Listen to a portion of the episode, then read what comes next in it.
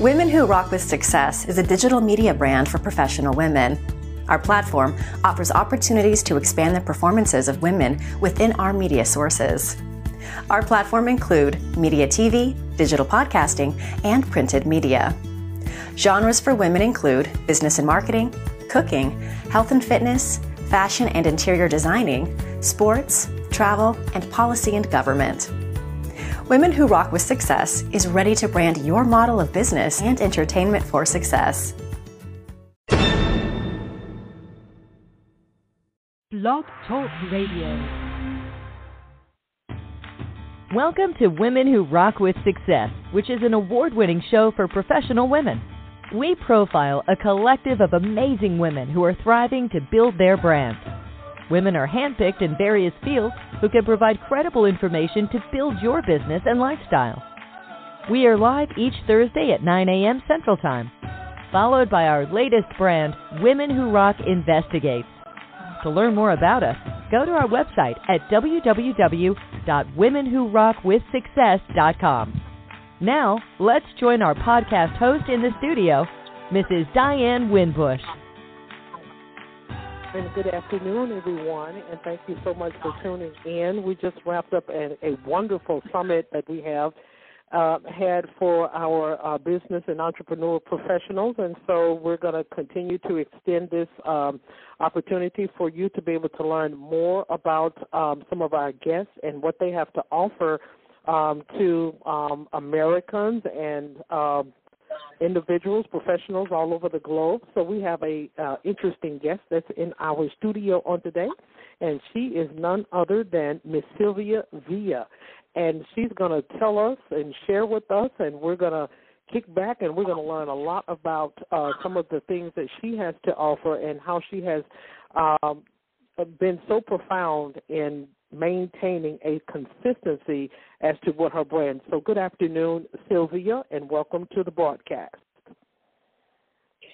Hi, how are you guys? And thank you so much for this opportunity. Thank you, Diane. I'm grateful. How are you? Okay, okay, and we're doing great, and we're so wonderful that you took the opportunity to share with us on today. So we're going to kind of go back a little bit further before we start to get into um, the dynamics of what you do so, kind of share with us a little bit about you. What what was you what were you like growing up, and then what kind of compelled you to kind of get into um, even some of the brands that you offer on today? Oh wow. Um, so growing up, um, I kind of had a very uh, I had a storybook Cinderella type of story, um, things that most people mm-hmm. in the United States couldn't fathom. Um, I grew up, I was born in literally the dirt. Uh, I was born in Guatemala in a village um, close to the jungle. I didn't have any shoes.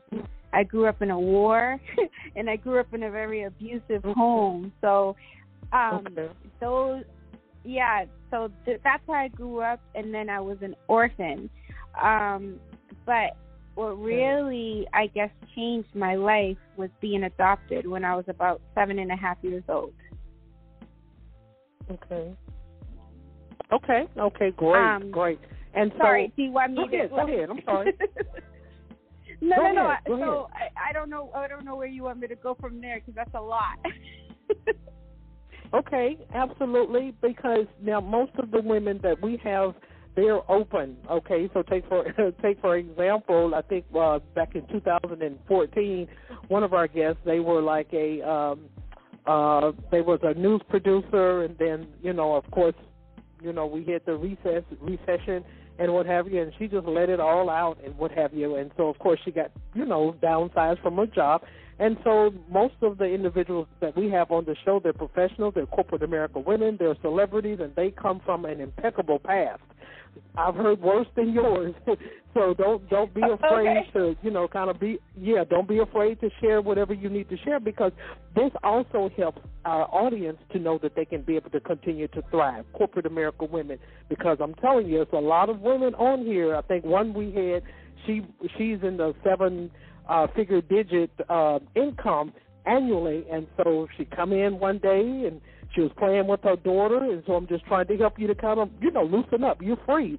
And so she was playing with her daughter one day, and she always do every day when she come in from work and she went in there and and and the daughter got home before she did uh, every day and so the 17 year old daughter she the mother came in from work and she took her took her her her leg and pushed on her just like she always do every day but the daughter was deceased and so this woman she, she she she yes she was she she the daughter was had passed away for some for some reason and so after that, the husband walked out on her. He it was divorce, death, and she was going through so many other things. But this this this entrepreneur did not stay there. She had to pull up her pants and find a way to create it. And now she's making like in the seven digit and income. So no no topic or subject or past that you can bring up on this show can be an embarrassment. I'm telling you, there are some impeccable women that has been on this show. They have been walked and drugged and trashed through the mud. I'm serious, and so that's the reason why I love it.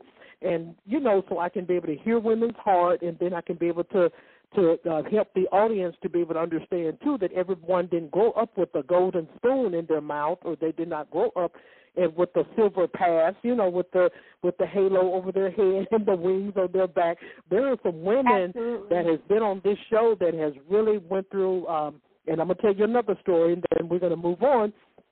So one of the um our guests that we had last year actually Queen Elizabeth actually signed um, a MBA for her. She was awarded an MBA, and so what happened to get her in that position, she continued to give, such as what you're doing. She created a brand. She continued to give. She continued to to be a humanitarian, and all of a sudden, it just is. And it was because of her daughter. She had lost a young daughter too, and and her daughter had passed as well. And so the mother kept singing. She kept doing jazz. She kept working. She didn't want the death of her daughter to get her down and and I think it, I think it was a couple of years ago. Queen Elizabeth, the one that's living now, went in there and and signed an MBA to this woman. So there is no stories on this broadcast can ever you know make you feel that it's up up under you or below you. It's some women that has been on this show that has had some impeccable past, and so that's the reason why we applaud women such as yourself that don't remain in the same spot. You get up, you dust yourself off, and you keep moving. So I just wanted to kind of make you feel In- comfortable on that. Of course, I, I Absolutely. feel definitely comfortable. I feel definitely comfortable. It was just kind of like, um, I guess, I guess, um, in in in, in tribute to what you're saying, um, I want to salute those women because I really did. I really do realize um, that um, I guess circumstances and I guess um, Mhm. it just shows shows and proves the resilience that women do have, and uh, I think those who are really successful and enjoy their success and really and give Mhm. back and, and keeps them humble and grounded are the men and the women, but you know that really go through things, especially as a child, because I think when you really Right. struggle as a child, you never forget that feeling and what it's like to go to bed Mm. hungry. That's you know, it's one of the worst feelings in the world. Where, like, for instance, you know, when I was living in Guatemala, like, I I, you know, we wouldn't have food. My mother was teach. My mother would say to me, um, "Hey, all the men are going to pay attention to me, so make sure that you steal behind me." So, like, she was. She, and I guess my biological mother, in a sense, was the first woman who was teaching me to survive, right? And to be, yeah, at Mhm. the same time, like, you know, how to come out here and get it. So she utilized her Mhm. beauty and her looks because I was just a child, you know, to um to go get food for us. So um I definitely believe in what you're saying and and it just once again um so, uh, solidifies that yes, people who go through um harsh paths, you know, either it can make or break you, but if it makes you then your resilience and um I guess your you know, your trajectory of success is going to be that much better because you know what it's like to be in the bottom. Exactly, exactly. Because you know, when I first got started, Sylvia, with this uh, broadcast and back in 2014, I'm like, okay, then here go these women. Okay, blah blah blah. But once I learned, I'm like, okay, look where they are. Okay, we also had the opportunity here's another one that we um, interviewed, and she was uh, Veronica Gray, and that was back in 2014, of course. And she played, um, she was like a humanitarian for sharks or what have you. And then she also, um, Veronica also played in a clip with uh, the movie called Blue Chips some years ago with Shaq and oh, I can't think of the other. Uh, I think it was Nick Nolte. And so these ladies have came from a impeccable past, and I and I just sit here. That's all I do. I sit in the studio and I listen to them. I cry with them. You know, I sympathize with them, and then you look at where they came from, and then you look where they are today. And so that's the reason why I guess we're still on the broadcast, listening, sharing, and being willing to um, go through with them and then for them to be able to triumph over all of these things. And so I think that is such a wonderful uh, thing that you all are, you know, are doing to be able to share.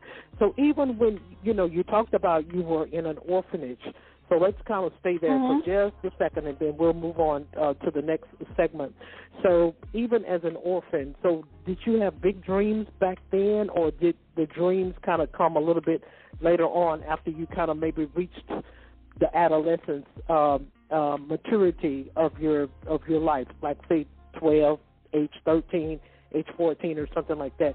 When did your dreams begin? Because sometimes, like I say, we can be in the whale and we don't we don't know what's going on when we're at the bottom of the whale. But then we start to dream and no, this is not where I want to be. I don't want to be here forever.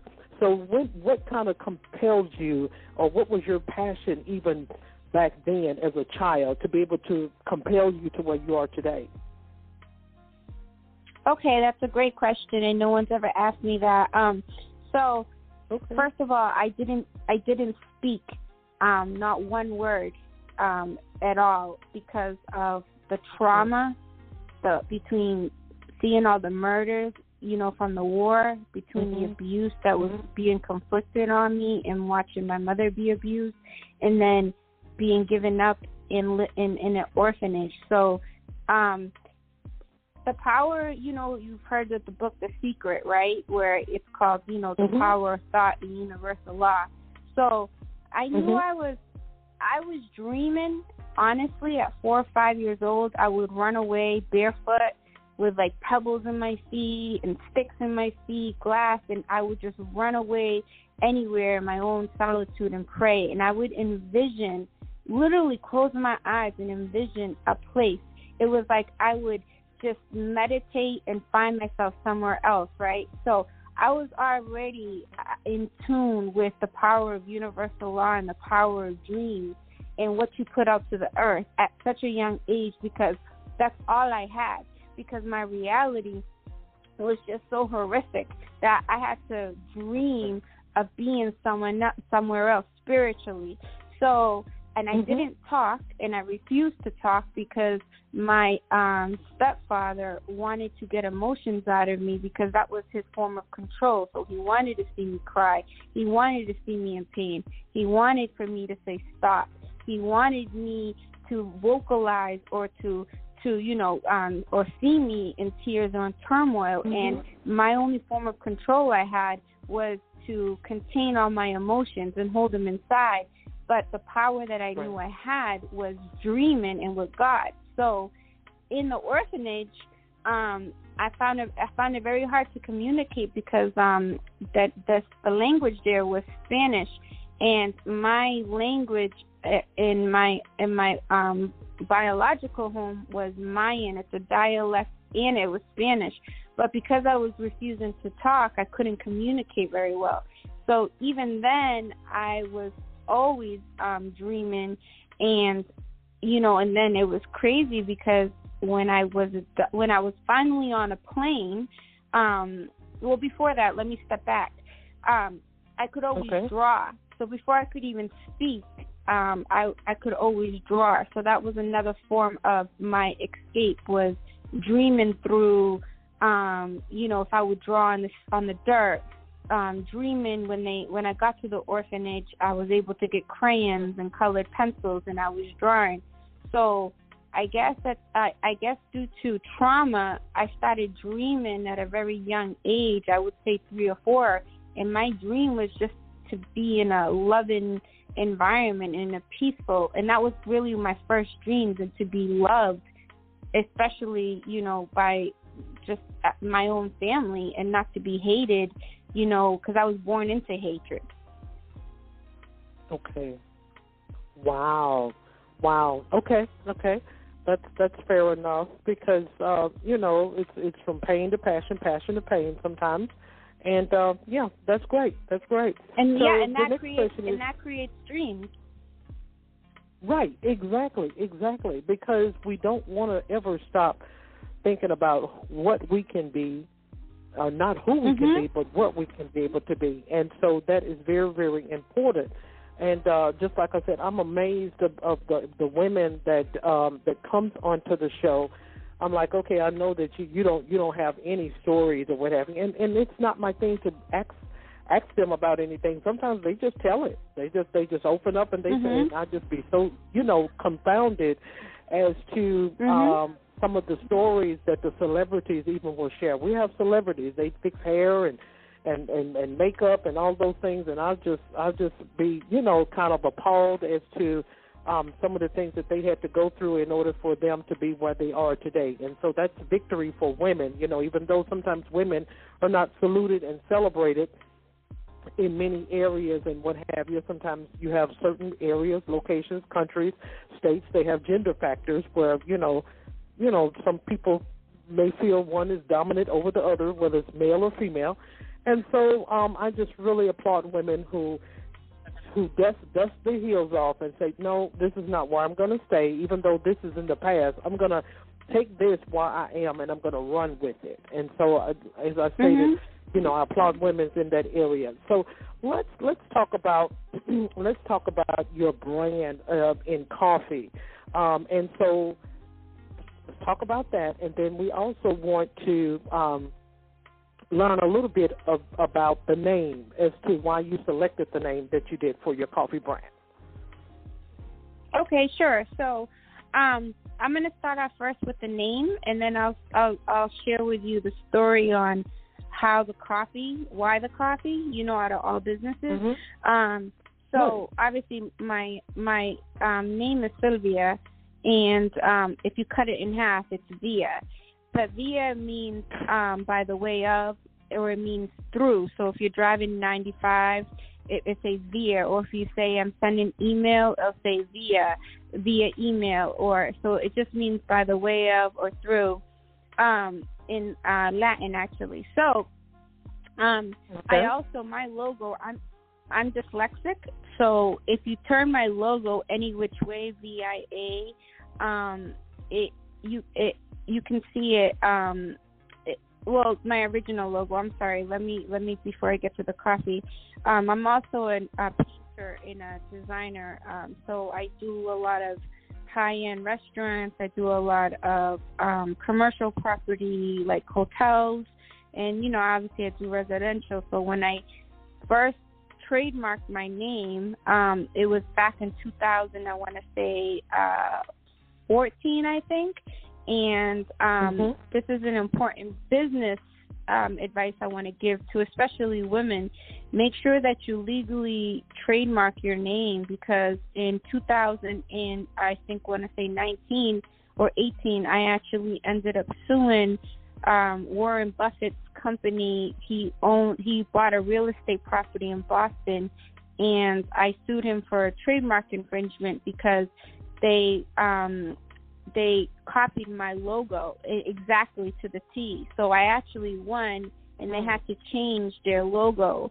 Um, and so that's an important business advice. I want to make sure that a lot of women, especially, understand and know that if you're creating a name and a brand, um, make sure that you just don't create LLC. Make sure that, or you know, or incorporate it. Make sure that you're also protecting your name by um, trademarking it, um, wh- whether it's a product or a service. So, anyway, mm-hmm. that's the name Via. Now, as far as the Guatemala coffee, um, you know, so back to being, you know, adopted, um, you know, so I, I came to this country blah blah blah. I had an amazing adopted father who always taught me to dream and I could be anything. And you know, my longing for um I always felt very alone in the United States, like I had no family. Even though my adopted parents were great people, um, I don't want to take that away from them. You know, we we I had we had a lot of differences, so I always knew I was going to be a young mother. I had my daughter, at a very young age, and um, you know, she knew the struggles that I went through uh, as far as you know, just feeling very lonely. So my daughter was, in a sense, my only blood that I had in the United States um, and in, oh. and back again to my abuse abusive past, I was finding myself being in a lot of abusive relationships, and um, the last abusive relationship I was in was in 2007 um, or eight, where um, I was yeah 2008 I was stabbed, um, um, where the person he tried to kill my he tried to kill me, Anyway, I knew that I needed closure, so I tried to look for my biolog- biological mother in 2010, and I wasn't um, successful in that, and it was just so painful. And um, I remember being on the plane after trying to find my biological mother.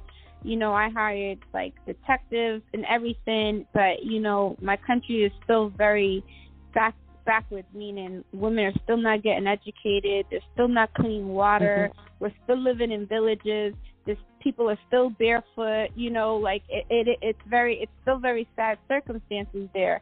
So, um, I was on the plane and I I opened up my BlackBerry because you know that's what was the phone back then. And my daughter said to me, um, an email. She said, "Dear mommy, I hope that you found my biological mommy because." if um I if you weren't missing, I would try to look for you as well. And um, she goes, Thank you for the money that you left. Me and Nana, um, we went school shopping and I can't wait to see you when you get home. I love you very much, right? And I, I was on the plane reading that email and I was hyperventilating like I, I never had had a panic attack, but I was so heartbroken because I realized that I was letting the inner child, that abusive little girl live in me that um mm-hmm. and that's why I found myself repeatedly in abusive relationships and I wasn't enjoying being a mother in the United States. I wasn't enjoying being an entrepreneur. I was still living in that abusive past, hence why I was finding abusive men. Anyway, I flew back home and you I, I put it in the past. I was like, you know what? I said this is so painful I'm never, ever, ever going to find try to look for my mother again. I made my biological mother a promise when um they were ripping us apart at the orphanage, and she made me promise mm-hmm. like make sure you come back home, make sure you come look for me. And I and I felt like okay, I fulfilled that promise. It didn't happen. I'm gonna let it go. So mm-hmm. during COVID, 2020, behind my back, my daughter who is half Liberian and half Mayan Indian, her being a curious young 20 year old woman, she did a DNA test because she wanted to know about her African side and then she wanted to know about mm-hmm. her Mayan side. And behind my back, because she knew it was so painful for me, she started looking for my biological family. So, well, everybody was going through this awful time in COVID, I literally had mm-hmm. had the most miraculous miracles happen to me. My daughter okay. found my biological family, and um, and she did it through her DNA test. And what had happened was when my mother had given me up, my biological family they were so enraged, and my mother was so ashamed, but because she knew that my uncles or my aunts any of one of them would have taken care of me, but she was so scared for my life that she she knew that my stepfather he he told her like if you if if she you don't get rid of her meaning kill her. He was demanding that he that my mother kill me um that he would come find me and kill me so she was she she what she did is she did the most horrific thing and give me up but she was in so much shame that she didn't tell my aunts and my uncles so when they found out the orphanage um, what happened was they were looking for me and looking for me. So when one of uh, a couple of my biological uncles ended up coming to United States, and one of them joined the Mormon family, and the, the Mormon religion, I should say. And um, mm-hmm. apparently, mm-hmm. I guess a lot of Mormons leave the religion. So my nephew, mm-hmm. which I still haven't met, was very good in computers. So they asked my nephew, "Hey, will you do um, you know, people who are missing from our religion?" In saying that, my uncle, who I didn't get to meet because he passed away, said, "Look, we've been looking for our niece for 30 something years. Will you please um look for our daughter and set up the, I mean, look for our niece and set up this DNA stuff, right?" So here okay. my my nephew did all that. So when my daughter is did the whole DNA test, my nephew reaches out to my daughter and says, "Hey, we're cousins, and um, I by the way, I, I we've been looking for your mother." So my daughter, being like she doesn't trust anybody, right, and she's very protective of me, is like, "Who are these people? Are they trying to scam us?" So um, she's asking questions, and then my nephew says, "Was your mother um, an orphan?" and is your mother's name, you know, Sylvia? And um, we've been mm-hmm. looking for her. We thought that she was in Canada. So anyway, she, he goes, uh, I'm not the best to answer your questions, but my uncle lives in Los Angeles, and my uncle Edwin, and he can give you um, more details. So my daughter calls my uncle, and she's like, Hi, you know, my name is Chanel, and um, she was like, I think that you're my uncle, and I think that you know my mother is you know your sister's daughter." And he started crying, and he was like, "Is her name Sylvia?" And he and then um, my biological mother's name is Delia, and nobody knows that. So he said, "Um, it, you know, my sister's name is Delia." And he just started breaking down and crying. And he said, Oh my God. He's like, We've been looking for her and praying for her every single day and night. We light a candle for 30 something years. So my daughter is like in shock. So she comes over and she says, "Mom, I'm gonna come over. It's 11:30 at night." And she's like, um, "I'm gonna," and uh, and she just comes over and we. She's like, "We're gonna call somebody." She doesn't still doesn't tell me. And um, then she goes, mm-hmm. "Hey, Uncle Edwin," and I'm looking at her like, "Uncle Edwin." And then um, she goes, Mom, I want to introduce you to your biological uncle. And I'm like about to cry. And from there, mm-hmm. we just started talking, and um, I was like, oh my God, I was just, this happened in August in 2020. So I knew right away that I had to fly to meet my uncle. In saying that, obviously, the whole, he tells the whole family. I find out that I have a baby sister in the United States. I actually have two, but I met the first one in Atlanta. Her name was Rosemary. So in 2020, I flew in, in late September. I flew to L, um, LA first to meet my biological uncle and my cousins, who, mind you, do the same thing as I do as far as fashion design and art. And all this mm-hmm. time, mm-hmm. my uncle has been in the United States for 20 something years. Um, I met my uncle, my my two cousins, and then I and then I flew to Atlanta to meet my my biological sister, baby sister, for the first time.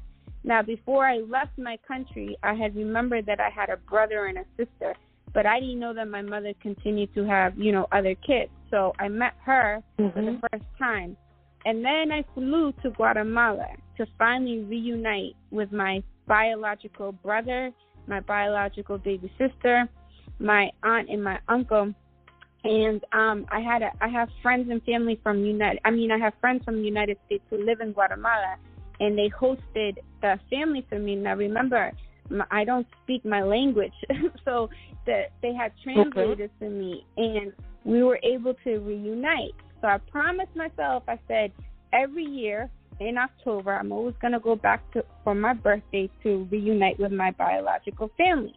So this year I did the same past thing in 2020. This past year, 2021, you know, I went back and I reunited with my family again and um, in saying that, um, I hadn't met my cousin for the first time, so I went to another village and I met my cousin, and he's like, "Hey, Prima," he's like, "I know that you're a businesswoman in Guatemala, and, I mean in United States," and he was like, "I have a family, I have um, friends that own a, a, a coffee farm," and then um, he's like, "You know, would you be interested?" And I was like, mm-hmm. "Okay, mm-hmm. sure," and I went to the coffee farm and I, it and I went and because I can't move any product or I can't I can't be part of something that I don't believe in. You know, that's just something that's just how I am. Right. So I went there mm-hmm. and I met the family and I tried the coffee and it just was like, wow, it makes sense because artists, writers, creators and coffee shops go hand in hand. And Right. literally it was towards the end of my trip, I want to say in November, and um me and the farmer we shook hands and we created the um, company. I bought the website domain immediately. I called my lawyers, and then within December, I had started the company, and my first shipment came in February, and I've been selling out since then. So, Via Guatemala Coffee was born. Wow, that is an impeccable story. So, uh, with that, how has that been even rewarding for you? You know, to go through all of the transition, and then also you're able to invent this this wonderful gourmet coffee uh, to so many millions of people. So, how has that been rewarding for you? How does that fulfill Well, you on been- the inside been- to be able to? Yeah, it's been so rewarding for me. And another reason why I was so excited to create the company was because, you know, I know Starbucks and I know Dunkin' Donuts and I know Peet's Coffee and I know whatever, all these coffee companies get their coffee from my country. Okay, we're we're we're top ten in the world for distribution of mm-hmm. coffee. But the problem I'm having with these companies, especially Starbucks, which is a multi-billion dollar company, is is you come into my country, right, and you don't you take the resources and then for marketing purposes you put on your wall and you say fair trade. But I don't see any schools, I don't see any hospitals, I don't see any education centers for women. So I me being a woman of color and just being somewhere once again from countries where we have all these natural resources and we constantly getting exploited I felt that it was just an it was just something like a it was not even just a it wasn't for money for me why I started. It was like a calling and a purpose where almost like God put this in my face and was like, You need to do this to help your people. And um I just was like I, I I got I started getting really disgusted because you know, people in the United States go spend five, six, seven, even ten dollars or twenty dollars a day on co- on a cup of coffee, making, you know, I hate to say it, just the older rich white man rich, and they come in and taking the resources, but you're doing nothing to give back to the people. So I made it my point Right. and my mission to say, okay, what can I do with the with this with with the farm? I'm going to pay my farmers more than the average pay in Guatemala. I want to make sure that women are working in the farm. And with every single bag of coffee that someone gets, they get a thank you card with our mission statement saying that we pay more than the average pay, saying that our mission and our hope is to help build a, um, shelters for women who've been abused because abuse is such a a, a prevalent thing there, domestic violence, and Mhm. to help orphans because obviously, orph you know, I was an orphan.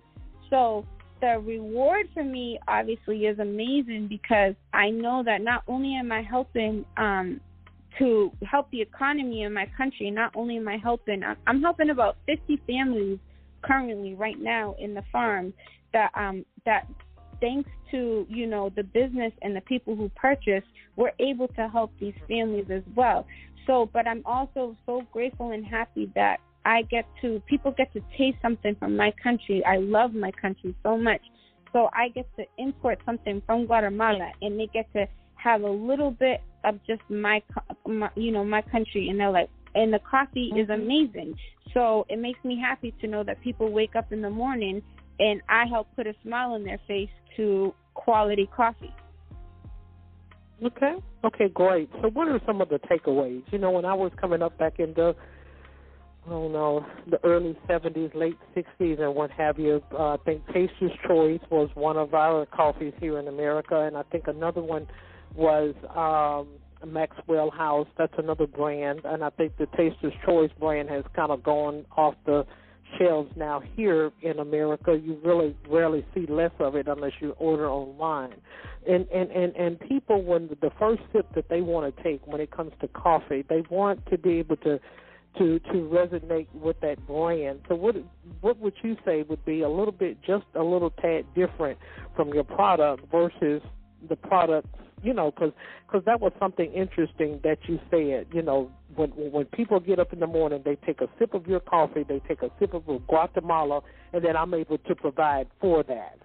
So, you know, what are what are what are some significance uh, from what you provide uh, versus just uh, uh, an ordinary coffee brand? I guess I would say.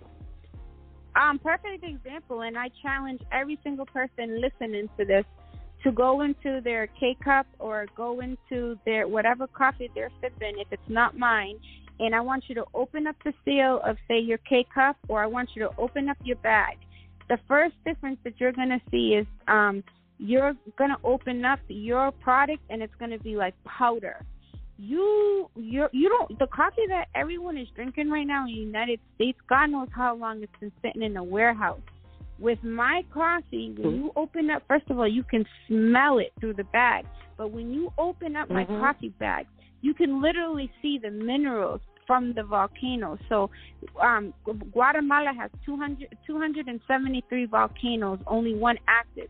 And that's what makes our coffee so good is the soil and the richness. But also, I pride myself that um, even if I do get a warehouse, which that's the goal, I, I will not have my coffee sitting for months in a warehouse, never mind years, and then ship it because it's just it that's lousy quality. So when you open up my bag, the biggest difference, and I challenge everybody right now and, and who's listening and any of your followers, please open up your own that whatever coffee you have, and you're gonna open it up and it's gonna look like powder. Then buy my coffee, open it up, and look at it and it's going to look like little tiny brown grains and you're going to see like it's going to shine a little bit in the light. That's called minerals and that's called real coffee and you're going to be just amazed like wow. Like wow. Okay. Okay great. So uh, some of the reports in America, uh, not for, for sure what's going on in, in other uh, countries. So in the United States, due to the COVID, the pandemic, we are seeing a shortage in some um, uh, brands of coffee, and and it's of course it's uh, high demand because people are staying at home now. They're doing businesses at home. They are some people have walked away from their jobs, so to speak. And so, what would you say to that? They they have an article, I think, in the Los Angeles Los Angeles Times, and I and I think it was on the news um, here recently as uh, as far as the Americans are concerned, we're seeing a decline and a shortage um, in coffee. So, um, kind of elaborate on that uh, for us as to why you you think. I mean, and I know sometimes when we use a lot, and that's that's a supply, and then of course you're going to have to, you know, pour back into whatever it is the brand that the individual is creating. But here in the United States, we're seeing a decline simply because of the fact of the of supply and demand. So could you at least elaborate on that uh, for us and how your brand can also that that can be somewhat of an opportunity to be able to also make a major impact even in the U.S. Well, I'm going to tell you first off that's lies because and and they say that and I'll tell you why because they, they're, they're inflation. Okay. So they're going to mark up the prices, okay? And they're telling you that because it's already they're like you're like, "Oh my god, oh no, I need my coffee, right?" So when they come back with the mm-hmm. price of say $5 more, you, they're going to say, "Well, this is why we warned you, right?" So that's just one. There's, there's no really. So they're they're basically letting you know we're charging you more. We're saying there's a shortage, but it's really because of gas prices from flights to you know trucks to ship it here. So no, there's not really a shortage. I don't believe that because the amount of coffee that my my country literally distributes all over the country. Not to mention we have Central America, we have South America, and we have Africa. Mm-hmm. Like these mm-hmm. are this is these are in a little bit of Asia. Anywhere where there's um volcanoes is where the coffee comes from. So when they're speaking about that, they're speaking about um, really the shortage, meaning as far as being able to ship and import and export. And that's why I'm going to touch upon my price. Um, people are like, "Oh my God, your bag is thirty dollars a bag," and I tell them, "Listen, this isn't coming from China where they mass produce everything. This isn't coming from where how eat like Guatemala is very, very, very hard to import and export. It's one of the hardest countries okay. to import and export from. Okay, yeah. So you just not you it, it like it's just not one of those things where it's very easy to do business out there. So um I, I there is no shortage on my end. That's what I'm going to tell my any customers or my customers and any of your customers listening, new customers, I hope. But also, I am going to let them know. Yes, this is the reason why my bag is thirty dollars a bag. Um, and I'm going to be honest. You're paying for the import and the export cost. It's very expensive to import and export. It's not cheap. It's not like, hey, let me just you know go to down the street and get something. It's not like you go online on Amazon and you know from China. And not to mention, this comes from a family-owned farm. Now, how um, as far as people working from home, and the opportunity is so great for me because the online business and people yes want to brew from home and I honestly, I'm thank thank God everything's just working for me in its right time and place, and I'm just moving at the right frequency because um, the mm-hmm. trajectory I want to say, or I think the percentage of I, I think coffee in about five to ten years is going to be is, is like twenty six something billion dollars. So if I can just get 0.1% of that market of people who buy online and people who brew at home, then my com- my coffee company is going to do amazing. I'm I'm projected to be in the multi millions within the next 5 years and um help my economy and, and my country and eventually I want to be able to um you know like I said have a, a warehouse in the United States and I always want to make it a woman owned company. So all my workers will be women, all my truck drivers will be women, and all my distributors I want to have will be women because it's important to me that I just not only empower women in my country in Guatemala, but I empower women in the United mm-hmm. States.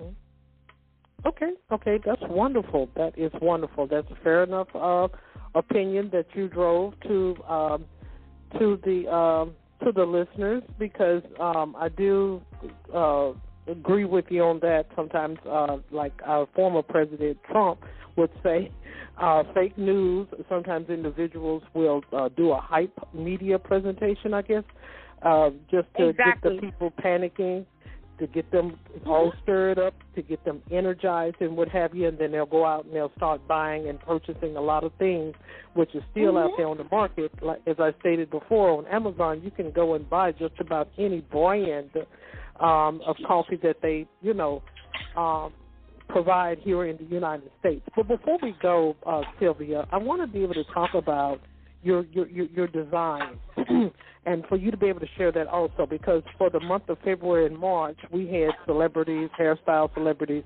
makeup celebrities, we had all of those types of uh, guests on the show, and so we want you to be able to touch on that as well.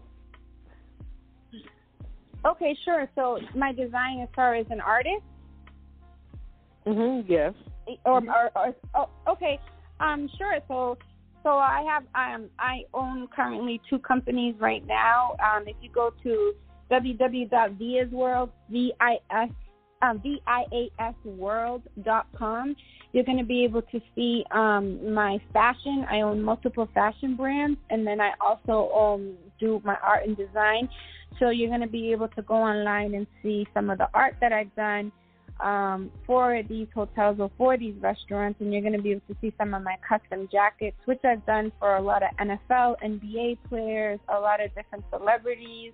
Um, each one of my custom jackets, I start at five hundred to a thousand to two thousand dollars. Um, they're hand painted and they're uh, hand ta- and they're custom tailored to each client. Um, as far as my fashion brands, I have Mom, Money Over Men. I have um, my Black Label, Via Black Label, Via Army, Fighting for Love. Um, a percentage goes back to the veterans because my adopted father was a veteran.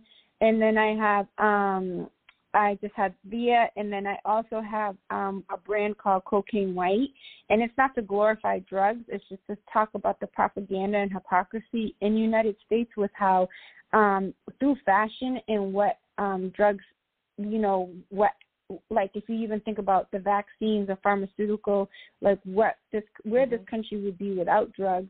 Um, so I'm telling kind of the story through fashion and then um, mm-hmm. again, I have Via Guatemala Coffee, which you go to www.viaguatemala, G-U-A-T-E-M-A-L-A, coffee dot com. And um, um, again, I, what they're going to do is both companies, they're going to um, feed off each other. So I plan on, um, with my paintings, for instance, um, every year I dedicate one year to do a paint series. So a couple of years ago, I did the Global Standards of Beauty, where I painted women from all over the world of what's considered beautiful in their culture, anything mm-hmm. from scarification to um, piercings to um, you know uh, body um, um, uh, what is the word I want to say um, like headdresses, anything like that. And then last year I did the One Paint series where um, I did through painting and art that there's no such thing as a black human, meaning the actual color of black, and there's no such thing as a white human. And um, this year I'm dedicating my year. It's called the Via Sex Paint Series, where I'm painting about the conversation of, of sex. So what I'm going to do with each paint series is I'm creating coffee books. So the coffee books will be sold on Via's World, but they'll also be sold on um, Via Guatemala Coffee. So as far as my accessories and via Guatemala Coffee, you'll be able to buy coffee books. You'll be able to buy, um, and some of my art will be on it. So they're gonna feed off of each other.